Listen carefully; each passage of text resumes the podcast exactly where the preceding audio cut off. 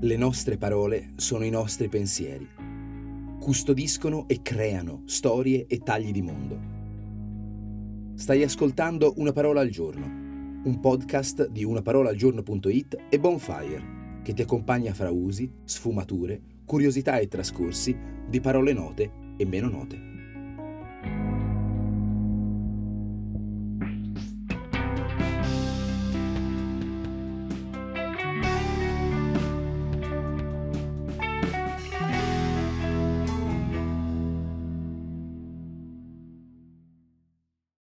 Se delle narrazioni hanno una grande e radicata diffusione, e se certi loro personaggi o profili o luoghi sono impressionanti nel senso più variegato del termine, il seme dei loro nomi germoglierà. E germoglierà in un giardino di antonomasie, in cui ciascun nome viene preso a veicolo di significati più ampi, astratti dai suoi caratteri, dalle sue vicende, dalla narrazione intorno.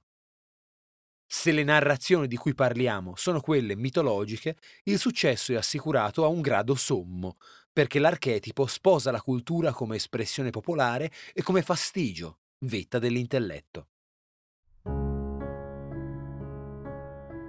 Io sono Giorgio Moretti e questa settimana raccontiamo parole del mito greco. Non ce ne voglia Manuela Meloni del podcast Mitologia gettata, ma parlando di lingua non si può non parlare anche di mito.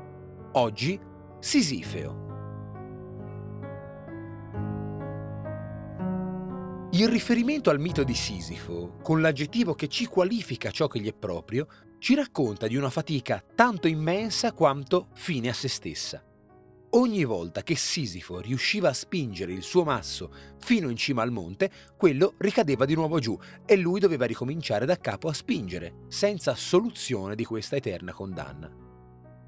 Così, il sisifeo diventa ciò che viene fatto e rifatto con forza, intenzione e magari intenso affanno e che pure non raggiungerà mai un traguardo definitivo. Da un lato siamo abituati a vedere uno sforzo del genere come vuoto e tragico. Stai letteralmente spingendo un macigno su per un pendio e poi rotolerà di nuovo giù senza costrutto. Dall'altro è un'importante cifra della realtà, più positiva di quanto si pensi. Potremmo trovare Sisifeo il tentativo di mondare il mondo dalla corruzione, dalla criminalità organizzata. Demolita una banda ne subentra subito un'altra. Eppure è una via di giustizia. Lo sforzo sisifeo di migliorarsi, una caduta, una ricaduta dopo l'altra, migliorerà concretamente la vita.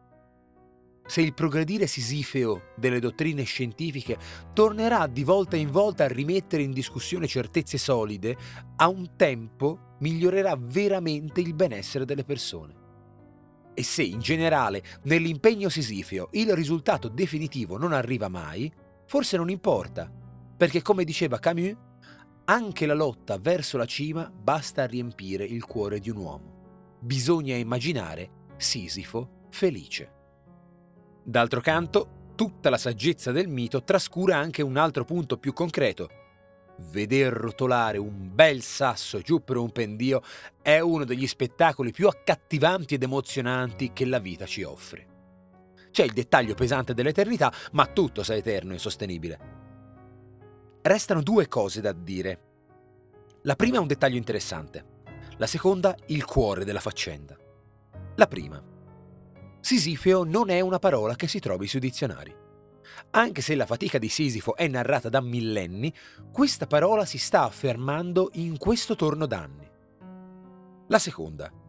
Ma Giorgio, bene la questione del macigno, ma perché? Insomma, chi era Sisifo? Sisifo era un fetente, forse il personaggio più sfacciato e meschino della mitologia greca. Opportunista, doppio giochista e ricattatore ma chiaramente anche astutissimo e scaltro, con qualche tratto che ricorda Ulisse. Dopo alcuni sozzissimi giochi di potere divenne re di Corinto. Quando la figlia del dio fluviale Asopo fu rapita da Zeus, Sisifo, prima di rivelare al preoccupatissimo padre il nome del rapitore che aveva visto, volle in cambio una fonte perenne che dissetasse le sue aride terre. Ebbe la sorgente e parlò E ovviamente Zeus, beccato con la bella rapita, se la prese a morte con quel Sisifo che lo aveva denunciato. Se c'è una massima d'esperienza, un grano di buon senso che si apprende dalla mitologia greca, è che è molto meglio non contrariare Zeus, il quale infatti chiese direttamente al fratello Ade di mandare Thanatos alla morte a prendere quel pezzo di fango di Sisifo. Ma il furbo Sisifo, vedendosi arrivare a casa Thanatos, fece venire del buon vino e lo invitò innanzitutto a bere. C'è sempre tempo per un bicchiere, no? Tanto buono era quel vino che Thanatos si sbronzò di brutto e Sisifo lo imprigionò. In quel mentre Ares, che da buon dio della guerra se ne stava a battagliare, si accorse che la gente che lui stesso frullava sul campo non moriva più. Al che lui pure si inalberò, perché se a Zeus non devi toccare il piacere delle belle ragazze, ad Ares non devi toccare il piacere del macello.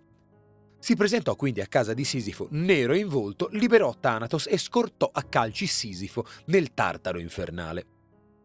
Ovviamente Sisifo non si era però fatto trovare con le braghe calate. Aveva dato ordine a sua moglie di non seppellire il suo corpo. E su via, i riti funebri non si negano a nessuno, quindi chiese di poter tornare fra i vivi giusto il tempo di dire alla moglie luce dei miei occhi fammi un funerale come si deve per favore gli dei degli inferi acconsentirono, ma ovviamente Sisifo scappò latitando con l'abilità di un narcos.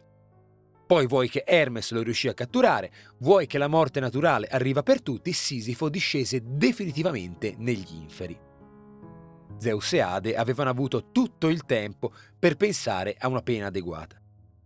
E a quanto ci narra il mito, Sisifo è ancora lì a spingere, come noi siamo ancora qui a parlarne. A domani!